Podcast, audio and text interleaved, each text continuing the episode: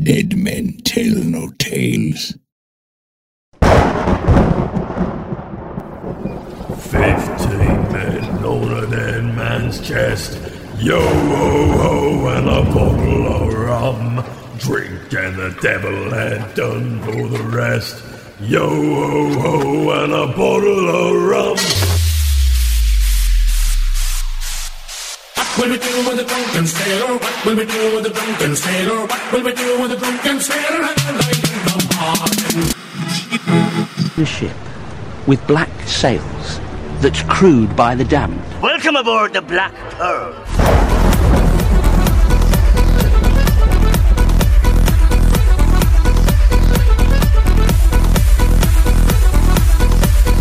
Welcome to the Black Pearl Show, a Pirates of the Caribbean Minute podcast where we analyze, scrutinize, and plunder Pirates of the Caribbean films one blimey minute at a time. I'm Scott Artist from ScottArtist.com. And I'm Heather Artist from BlackPearlMinute.com. Thanks for joining us for minute 50 of Dead Man's Chest. No problem. You're welcome. I was trying to do something unique, And I screwed it up like and I was just gonna have some initial conversation of what we were actually talk about. I was recording the stuff that we talk about before the show, just a little snippet. Especially because I ate that Milano cookie. It was like a s'mores one, and it really like made my saliva feel like it was a viscosity that was so low. really a It was like- viscosity. yeah, a viscosity. It was like syrup in my mouth. And I was like barely able to talk. And then I thought, okay, this is a good like pre-conversation because people could just go, man, they're talking about some weird cookies and the way his saliva is. And then Heather's jumping in with all the stuff that she's been talking about earlier on. I thought, you know, she'll just uh, do her normal thing and we'll get by. But no, all of a sudden she's like so talkative, throwing things out. And yeah, kind of ruined it. I'm like, well, people aren't going to hear that stuff being recorded. Now look what you did. Now I have to just do the regular opener that we had. And then I had to rehash it because I'm still a little bit bothered by it. I thought this is something brand new we could do. Maybe you should inform people that's what you're doing. I thought that maybe it would get some interesting conversation when you're not knowing that you're being recorded. But yeah, you know what it did? It ruined it. But anyways, let's let that go. Because you know what happens when we hit minute 50 and it falls on a Friday? Party? No. A, we have to do something out of the ordinary, like have some wine or rum, something we would never usually do. And then B, we must embrace the no nonsense. It's Friday, time to deliver everyone safely to the weekend. That way, there's plenty of time for horn hornswoggling. Maybe you could pick up a couple of winches or male winches. What's the male version of a winch? I have no clue. Think about that. A minch? Is it a minch? Maybe. Best is Minch. Bestest minch, yeah. Exactly. you know, like uh hornswoggling and winching, I guess you could say. Or minching. Or minching. Minching sounds weird. yeah, it does sound weird.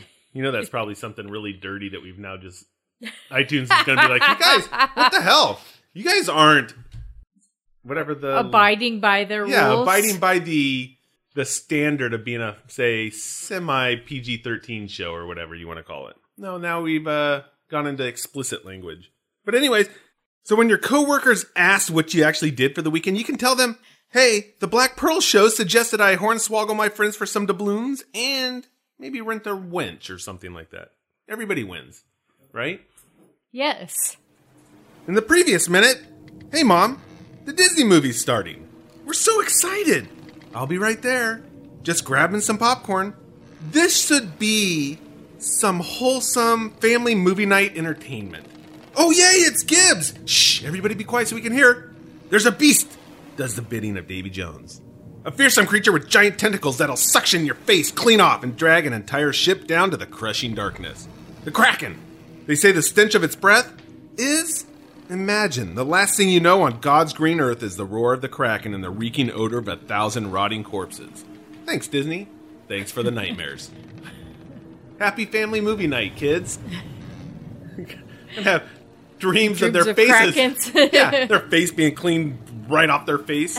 Their face being cleaned right off their face. Yeah, something like that. Suction cup right off their head or whatever the hell it was. Minute 50 begins with Gibbs finishing his conversation to Will and the Motley crew. If you believe such things, Will responds, and the key will spare him that? Now that's the very question Jack once answered. Bad enough to even go visit her. The minute ends with the longboats arriving at their destination. Jack approaches the ladder and turns to his crew. No worries, mates. Dalma and I go way back. Thick as thieves. Nigh in? Dot, dot, dot. Her, she who must not be named. Yeah, exactly. but he does name her, so how does that work? Uh, Gibbs does not name her. Oh, Gibbs doesn't Gibbs name just her. Yeah, says right. her. It'd be like Harry Potter. Exactly. Jack is like Harry Potter because Yeah. Jack and Harry Potter aren't afraid to name he who or her shall, her who shall not be named. Just seems weird because it's I've heard it so many times. He who shall not be named, and then you put a Her on there. It's just weird. not be named. Just one extra letter. Miss Voldemort. But Voldemort. you're right. Gibbs and everybody else doesn't. They don't want to name names. I'm not sure Tia Dalma would be want to call would want to be called Miss Voldemort. I'm just saying. He's pretty scary looking. He is, but okay, you almost got me sucked into Harry Potter talk. How dare you? For one thing, because we were just starting to watch that again. We were going through the series, Yeah. and remember, Voldemort looked entirely different. In the first movie. Yeah, because he had a freaking nose. Yeah, and then the rest of him he doesn't have a nose. Yeah, so there you go. Just a thing. Uh, check out check out our friends at uh, Harry Potter Minute. They probably covered that, and I just don't remember from their first season. I'm sure they did. Probably. Or maybe they didn't. I don't know because it's a movies by minute. How could you compare ahead of time? You'd have That's Okay, true. I have to remember the other season, which I haven't quite got to all of it yet. So maybe that's on the agenda now. See, now look what you did. You caused a whole Harry Potter thing. I Anyways, what do you think of the pace? We seem to settle things down a bit with the Pantano River excursion here. It's a nice slow boat ride. But what about the pace? It's very reminiscent of the ride. It really brings you back to the ride. It does and bring going you back through to the, the, bayou. Yeah. I mean, they've got the lightning bugs Ooh, or fireflies, whatever you want to say. I have something on that, by the way. Oh, really? Awesome. And you know, all the plants. You even see a huge iguana out there. Yeah, what are you trying to take all my material? You're going to reduce the material I have because my crack voice just cracked again, like Bobby Brady style. But you're going to reduce what I have all this information into like one sentence and then you're going to be done and we're going to go, well, keep the horn swoggling to a minimum. I'm just saying that when you're going through, because you're actually, it's like you're going through this bayou You are going through the bayou. along kind of. with them, you know? And it's so much like the ride. Well, okay. I got stuff on that, but I have to address the pace first in this other weird manner because I got stuff on everything you just said. But you reduced it into like this boiling pot of reduced chicken or something that you put in the pot. It's like you've made a reduction of a chicken, chicken carcass or something. Is that to say chicken carcass? Like some kind of old school thing or something. Anyways, okay. I actually like the change of pace. We ended Pelegosto with an escape. We had some heavy negotiating between Will and Jack on the Black Pearl again. Yeah. Sailors fighting over a wedding dress. Well, that's typical, typical sailor behavior. And now it's Typical sailor behavior. and now it's the finale to some of that action where it's like we're settling in for some plot development, which is exciting. Plot reveals. Oh, oh, we're actually gonna move forward in things. Be Yeah. careful there. I got a little excited. I did. A little too excited. Ah! Not that excited. How dare you? Seriously, what the hell is with that? You're the one that's making the sound effects.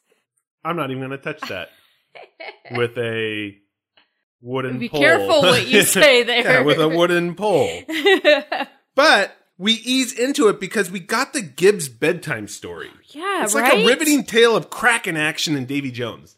His tone of voice here and the whole scene just totally works together. Yeah, I think it works too. Though it keeps us from running from like one element to the other by having this change of pace. So it creates like a wave of action as opposed to going and going. So it's like we get peaks and troughs of like action.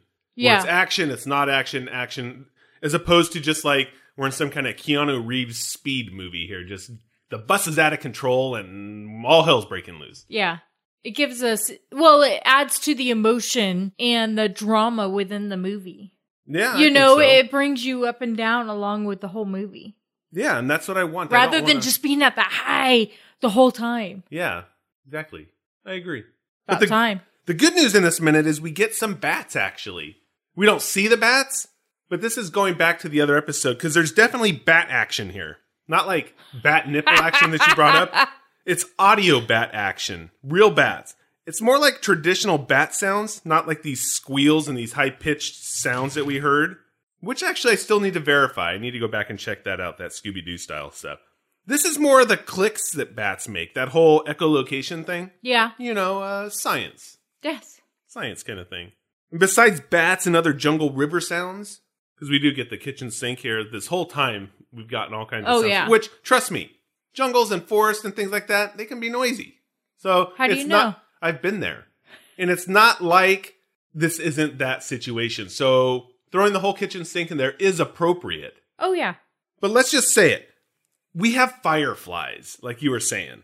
Finally, a real authentic tribute to Pirates of the Caribbean ride. The Yeah. fireflies, the bayou, all of that.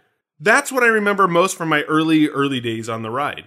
Waiting for the boat to take you out on the pirate adventure. Well, the bayou gave you that ambiance with the fireflies here.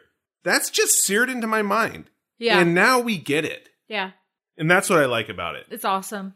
because it is that slow pace like you were saying it is that initial ride before you get to the action again in pirates of the caribbean ride it's like a oh this is a nice gentle ride we're gonna see a guy playing banjo music and you know that kind of stuff Uh-huh. and you're going through the shacks and all these other cool little things nice. fireflies blinking around. A peaceful, peaceful time. I mentioned it in the other episode too, but this is an incredible reference to, I think, what everybody probably remembers about the ride, though. Because that's when you first get on it. That's your first part of the experience of the ride. Yeah. And it doesn't disappoint. Plus, we get the foliage, the shacks. This is like bringing me back to that old days of thinking about it. And, Yeah. that, and that's what it's. What I think is nice about it. Everything seems rather calm. Yeah, you got a bunch of jungle noises and sounds, but they're actually calming sounds. Oh, it's yeah, it's peaceful. Did you see the blatant death though in the minute? If we're talking about peace, then we have the blatant death that happened. No. Something died in this minute. What? Yeah, did. Died. That Firefly? firefly, gets eaten by the iguana. Oh, really? Yeah. Do we need an actual moment of silence for the firefly? That's what I want to know. Yes, we do. That's what I thought. By the way, I actually did check if fireflies are found in Cuba, since we are in Cuba, because we did kind of establish that. And Yeah, they are. oh, cool. Yeah. I thought, oh, I'm going to catch him on something here. No. Because I thought, oh, I could really get into some Firefly action and bring it up about how they're not and stuff. But yeah, there's actually like a Cuban Firefly kind of deal. And are fireflies and lightning bugs the same? yeah. Are they? Yeah, I have some stuff on that, which is surprising you ask. Anyways, first of all, for those who are maybe Firefly impaired, they're Like winged Californians? beetles. Yeah, like Californians. They're winged beetles, commonly called fireflies or lightning bugs, for their conspicuous use of bioluminescence during twilight to attract mates or prey. Fireflies produce a cold light with no infrared or ultraviolet frequencies, which is interesting Yeah. from a science perspective. Yeah. I actually used bioluminescence when I was in my old days before wildlife conservation. I was in the lab. We used bioluminescence What'd you use it for? all kinds of cool things. But we actually took what was called firefly luciferase, the gene, and you could then, let's just say, incorporate it into the DNA of a particular cell line. And then the cell line would be able to exhibit and produce the light flashes like fireflies do. So you can have a cell line that's flashing, cells, tissue samples flashing just like fireflies. Well, that's pretty cool. Yeah. But nobody wants to hear about biotech here. Are you sure? This is pirate action. But when you were young, what did you call them? Did you call them fireflies or lightning bugs since you brought it up? Fireflies. Did you? We've actually had this conversation before. On the show? Did no, we have it on the show? No, I think we've general? had this conversation in general. I was a lightning bug dude. Really? Yeah. My first experience actually seeing lightning bugs or fireflies, I call them fireflies now because I've graduated from lightning bugs. It was actually when we visited my grandparents in Chicago. And I thought it was the craziest thing. Did your grandparents call them lightning bugs? That I don't remember. Huh. Because, yeah, like you said, we didn't have these crazy light up bugs here in California. No, and you know I've always lived here, so. Well, come on. So and the I. first time I've wait, wait, wait, wait. First time I've actually ever seen them was how many years ago when we went to Washington? maybe 2009 Yeah. somewhere around there So washington d.c yeah. by the way Yeah. Sorry, I didn't clarify. but that doesn't matter i mean it doesn't you could still Well, yeah. refer to it because if you go on the ride, what are you just saying? Hey, mom, look at those light up crazy things. No, No, I'm sure. I did fireflies. Okay, that's all I'm saying. Yeah. It doesn't matter where necessarily you're from. It matters where your parents are from because they're the ones who tell you what they are. Right. There was actually a study that showed there was regional differences with what people called fireflies across the United States. Bert Vaux, a linguistics professor at the University of Cambridge, asked 10,000 Americans around the country that question and others relating to regional dialects. If you use firefly and lightning bug interchangeably, you're in good company though, because across the United States, 39.8%, let's just say 40% of respondents report using both terms kind of interchangeably. Oh, really? Yeah. 30% say Firefly exclusively and 29% say Lightning Bug. It's pretty it's pretty dang close. Yeah. Yeah. Meanwhile, 0.02%, and that was two people out of the entire study, the study of 10,000, called the bioluminescent bugs Peeny Wally. Oh, really? Yeah. And I Peeny didn't even look up what Peeny Wallies was, but yeah. Two people out of 10,000 called them Peeny Wallies for some reason. Do you know where those people were from? I do not. Wow. And the map shows people on the West Coast typically use Firefly. As you get into the area near, say, Kansas and between Illinois, it's both. Then there's this hot spot with Lightning Bug that's kind of surrounding Missouri, Illinois, and stuff like that. And that's for Lightning Bug action. And then you start to get back into the East Coast with its Firefly. It's kind of a rough thing. But it's weird. We said Lightning Bug, even though I'm a Californian. You said Firefly. I said firefly. like I said, it's probably handed over from parents and stuff like that who tell you what they are. Yeah. Well, like I said, your your your grandparents are from Chicago, right? Yeah. So maybe that's They they no, we didn't. No? that wasn't an interaction. No, trust me. My mom your mom Most- calls them lightning bugs? because it's not like I called up my gramps when I'm sitting in. No, I mean because when you were visiting there. Yeah, but I had already been to Disneyland way ahead of time. Oh. So it's not like I held off and nobody said, "Hey, those are lightning bugs or fireflies."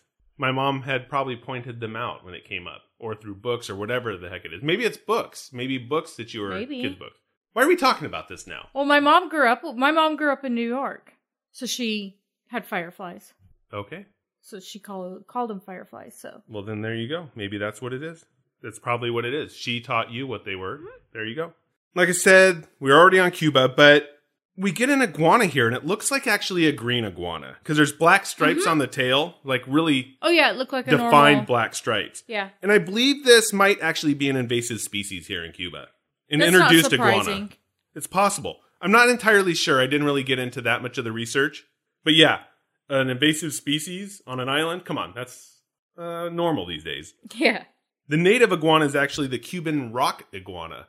Oh really? Doesn't really have that defined Iguana band on its tail. No, it does. It has other banding, to some distinct banding, but not on the tail like that. And many consider the Cuban rock iguana to be the most impressive iguana species due to its size. Iguanas say size doesn't matter, something like that. And the Cuban rock iguana says, They- "Oh yes, it does." They get big, yeah, bigger than regular green. reaches iguanas? four to five feet and can weigh up to fifteen pounds. That green iguana's got that Uh, big. they can get up to like six feet two or something. I'm just telling you what the Cubans think of them. okay. Hey, if you want to take iguana from the poor Cubans, not that they're poor, I just said, uh, I'm Good trying to rehash that. Send all your hate mail to Heather. Address it uh, Cuban hatred or something like that, I guess. But these iguanas can be dark gray or brown, and they do have some noticeable banding, but not on the tail like that green iguana has. Okay. And this group is one of the most endangered species of lizards in the world. Although the Cuban iguana, the one on Cuba, is not technically considered endangered, but the in general the species is because it suffers from habitat loss and predation from non-native species like domestic cats, dogs, and pigs. Much like Like everywhere. when you have domestic cats and feral dogs and feral cats and feral pigs and wild pigs, yeah, they're destructor animals. Oh yeah. destructor or destructor? Destroy whatever. But i think we have the green iguana here. That's Destructive? a, destructive thank you. It's like i'm reverting back to making up words. And this one is actually native to central south america and the caribbean. Usually this animal is simply called the iguana. That's the most common one you Yeah. see and the green iguana ranges over a large geographic area from southern Brazil and Paraguay as far north as Mexico and, like I said, the Caribbean islands. Here's an interesting story, though, about our friend the green iguana. okay. In the aftermath of Hurricane Luis and Hurricane Marilyn in 1995, a raft of uprooted trees carrying 15 or more green iguanas landed on the east side of Anguilla, an island where green iguanas had never been recorded before. Okay? These iguanas were apparently accidentally caught up on the trees and rafted 200 miles across the ocean from Guadeloupe. Wow. Yeah, where green iguanas are actually an indigenous species. An examination of the weather patterns and ocean currents indicated that the iguanas had probably spent three weeks at sea before arriving on the island. Jeez. And this colony began breeding on the new island within two years of its arrival. And then in February 2012, the government of Puerto Rico proposed that the island's iguanas, which were said to have a population of 4 million and considered to be a non native nuisance, to be eradicated and sold for meat. Yeah, meat. Care for some iguana meat? Yeah, I maybe want some iguana meat. Wow. So actually, I prefer my iguana on a stick. street meat. Iguana street meat. Is that the new episode title then? Yeah. Street meat? Iguana street meat. Iguana street meat? Because they should probably hit up Pelegosto though. Not only would the natives be interested in the meat, but it'd be like a treat for them. It's like, oh, great, we could have a god in iguana form before roasting them. Yeah, exactly. Then everyone wins except the iguanas. Iguana? Yeah. I don't even know how to transition to From iguana meat? yeah from iguana street meat. How do you even get out of that? I have no clue. Now, if I was a voodoo dude, would I eat iguana street meat, That's the transition. or would I just hang out in the the river, the bayou area, the River. jungles of Cuba? What do you make of the creepy voodoo dudes just hanging around the trees? They're kind of creepy, actually. Oh, I just said creepy. What did you think about them? You can't just say what I They're said. creepy. Didn't I just say you can't say what I said? Literally two seconds ago. I don't know what else Come to up with say. another adjective. They're Get out your Spooky. thesaurus. Okay, spooky. Well, you're a you're a real dictionary over there, I guess. Why are they just hanging out in the trees there? That's what I'm not sure. It's like they they're they're, not doing they security anything. guards? They're just watching. Voodoo security guards? Yeah. That's something you don't want. That would remind me of Beetlejuice when that guy shrinks his head. That's what I would imagine a voodoo security guard doing. Maybe that's the title of the episode Voodoo Security Guard. I don't know what the title is Voodoo Dudes, Iguana Street Meat. We got all kinds of stuff going on here. But yeah, they're going to shrink somebody's head as they're going by. they're just watching. There needs to actually be a no loitering sign. Seriously, no creepy dude loitering, no voodoo loitering here. and those voodoo guys, they just make everything uneasy. And I think it's even uneasy for Jack. And we can get into like the Tia Dalma thing when we actually see her and meet her. yeah. But it seems to me Jack is calming the nerves of his crew. Or he's thinking he is. But in reality, he's like trying to calm his own nerves. Right? So he's pretending to calm their nerves, but he's really doing it for himself. Because he has that uneasy smile on his face. It's the classic, I don't believe what I'm saying, and it's really obvious if you're paying attention. That's what I have in my notes. Who believes Jack when he says no worries? Tia Dalma and I go way back. Thick as thieves. Exactly. The crew, okay, they're maybe a bit spooked thanks to Gibbs' colorful story, but Jack is the concerned one here. He's pumping up his confidence. Like you said, yeah, we go way back, we're thick as thieves. Jack, okay, first let me say this. Damn it, Jack. This is another scorned woman it's, it sounds like you got going on here. it's like you screwed things over again. Better start playing the long game, actually, with women, Jack. Because you're burning too many bridges from what it sounds like. The long game, huh? Uh, yeah, and maybe the burning fire below from the long game. maybe he shouldn't be playing the long game. Don't burn bridges. Don't play the long game. Yeah, no, whatever. He has a knack for ticking off women all over the world. Think future. Seriously, he's got to think about the future. Yeah. But thick as thieves, and that's and I think, well, okay. Before I get to thick as thieves, Jack really is selling this. Though I, I, I think he just really does a superb job with his acting chops here Yeah. because he's delivering a line in with his facial expressions and his mannerisms it's saying something completely different Yeah. and that's what i think works here because you can see it this is relatable to anybody Yep. Anybody who lies a lot like heather Like Scott. so that's what i think is going on here and that's what gore and ted and terry i didn't look it up in the script but i am assuming that's where they Yeah. wanted to take us with this because the crew doesn't know okay gibbs knows something's up he already mentioned it to will Well, he just calls her her. yeah, but the rest of the crew, because she's the woman who should not be named. She, She- who should not be. That's such a tongue twister for me right now. Doesn't roll off the tongue. but that's the point. Everybody else is just along for the ride. Okay, they're at the ready. I know Marty's got his blunderbuss and stuff ready to go, but that's just any good pirate on watch kind of thing. Yeah. And they're in a come on, they are in a spooky kind of river area. Oh, yeah. mind you, the creepy voodoo dudes w- looking at them. That would spook anybody. Spooky voodoo dudes. Yeah, okay, creepy, spooky voodoo dudes. But I found it interesting when he said thick as thieves, though, and it caught my attention. Probably because I could go, history! But I always thought this was a weird saying. It seems like saying thick as thieves is not a good thing to me. They say it like it's a tight thing.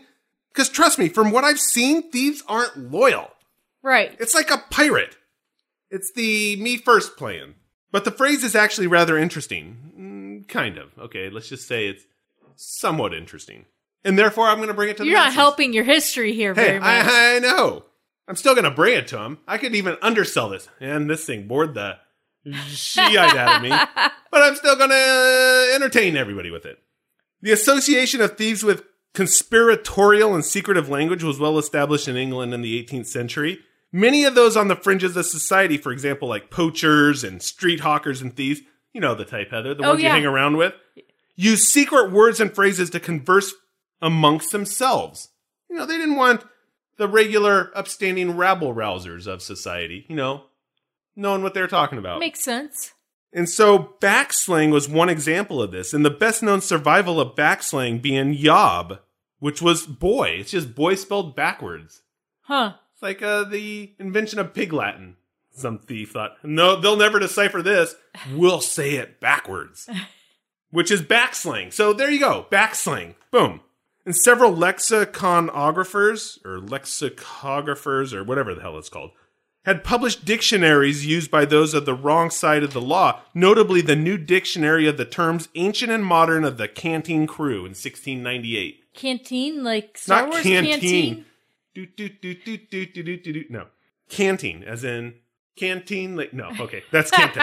canteen. Camptown ladies sing this song. I no, no singing. Doodar. No singing. The canteen crew were the various vagabonds and coney catchers, you know, con men, that inhabited the streets of British cities. And the dictionary explained how to decipher the language of the tribes of gypsies, beggars, thieves, cheats, as we said, you know, your folk, Heather, Yep. so that people could secure their money and preserve their lives, so they wouldn't get ripped off. You actually had to get a dictionary at the time. I'm going out in society. Uh, where's my uh, dictionary? My canteen dictionary. Urban Dictionary. Yeah, now it's called the Urban Dictionary, exactly. Uh, but Canteen Dictionary with ancient, yeah, okay, whatever. It sounds better. Thick was first used to mean closely allied with in the 18th century. So that's why thick, closely allied, which is what we think of, thick as thieves, okay? But given that thieves were established as being thick by the late 17th century, it is surprising that as thick as thieves didn't emerge until a century or so later. It wasn't a 17th century deal or even an 18th century deal. Uh, maybe, as far as I know. But maybe I do have that information because records of the Old Bailey, which list transcripts of cases held there since 1674, and which might just be the place to find this phrase, because come on, in the court in the Old Bailey, thick as thieves had to have come up. It doesn't actually list that phrase until 1874. Oh, really? Yeah, it seems like it would be an older phrase. Yeah. And the first example found in print is from the English newspaper The Morning Chronicle in a letter dated March 1827, and it was published in February of 1828. And it said, Bill Morris and me are as thick as two thieves. Huh. First uh, potential recorded instance of the use of the phrase. But 1800s. So I think we have ourselves another instance of a Pirates of the Caribbean crew member, actually Jack Sparrow this time, coining a phrase. We need like a little cheer or something every time You're this right. happens. We should do a cheer. yeah. So the next time this happens, we'll come up with a like a hurrah, Yeah. you know, the crowd going wild, or maybe we'll have it this time, and then it'll be like some weird Back to the Future thing because you'll hear the hurrah, and then we'll be talking about it later. It'll be weird. I'm sorry about that, but yeah, that's how the recorded show goes. Other than that, thick as thieves, voodoo, creepy, spooky dudes, iguana street meat. yeah. Come on. You can't forget about the iguana street. I don't know. That's got to be almost the title. You know, I Yeah. really was thinking voodoo dudes, but No, iguana I think- street meat, Yeah. it's got to be it. Yeah. And because A, it'll get people hungry for the weekend, they're going to be like, boss, can I got to get take off that?" early. I got to get some iguana street meat.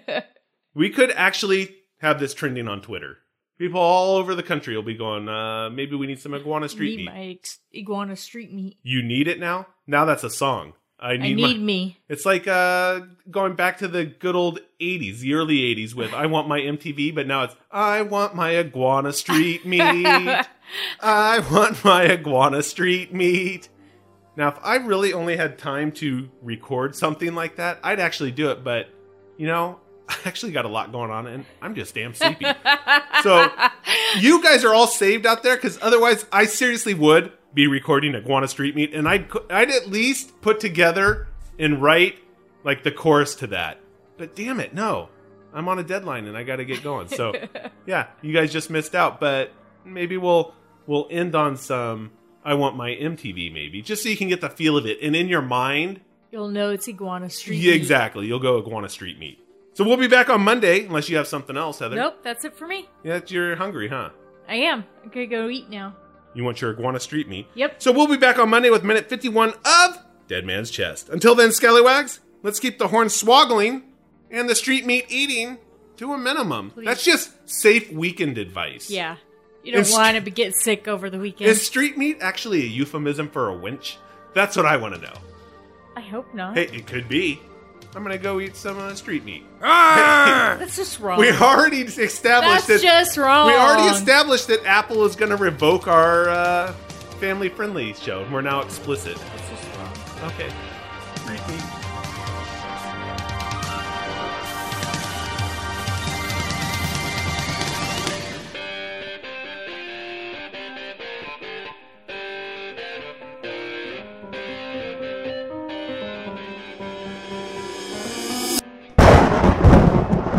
You've been listening to the Black Pearl Show, and we appreciate it, scallywags.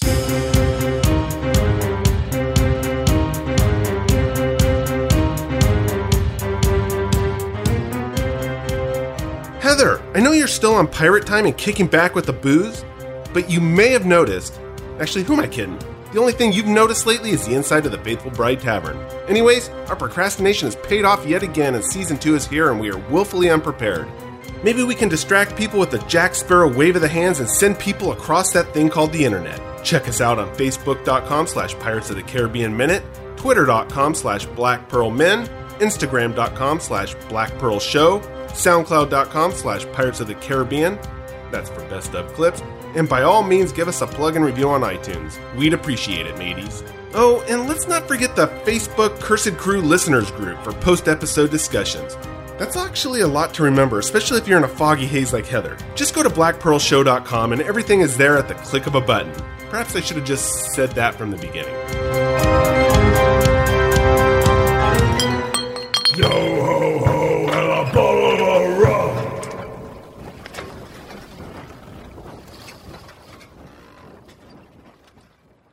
Yo! This is a Shoutreach Media production. Pirates don't need no stinking disclaimers, but just for fun, I think all you dirty, filthy bilge rats know that Disney and Bruckheimer Films have no affiliation with us at all, and we have none with those bloomin' cockroaches. We talk about Pirates of the Caribbean, which is their property, and all that other fun stuff. But I think it's obvious what's ours and what's theirs. There's no need to blur the lines or stir up a bloody rum filled sweat. As for the music, that's with permission or licensed under Creative Commons. So let's give a shout out to Ross Bugden, Six Nail Coffin, and Tommy Wynn. The rest, well, that's just me. Oh, and maybe Heather.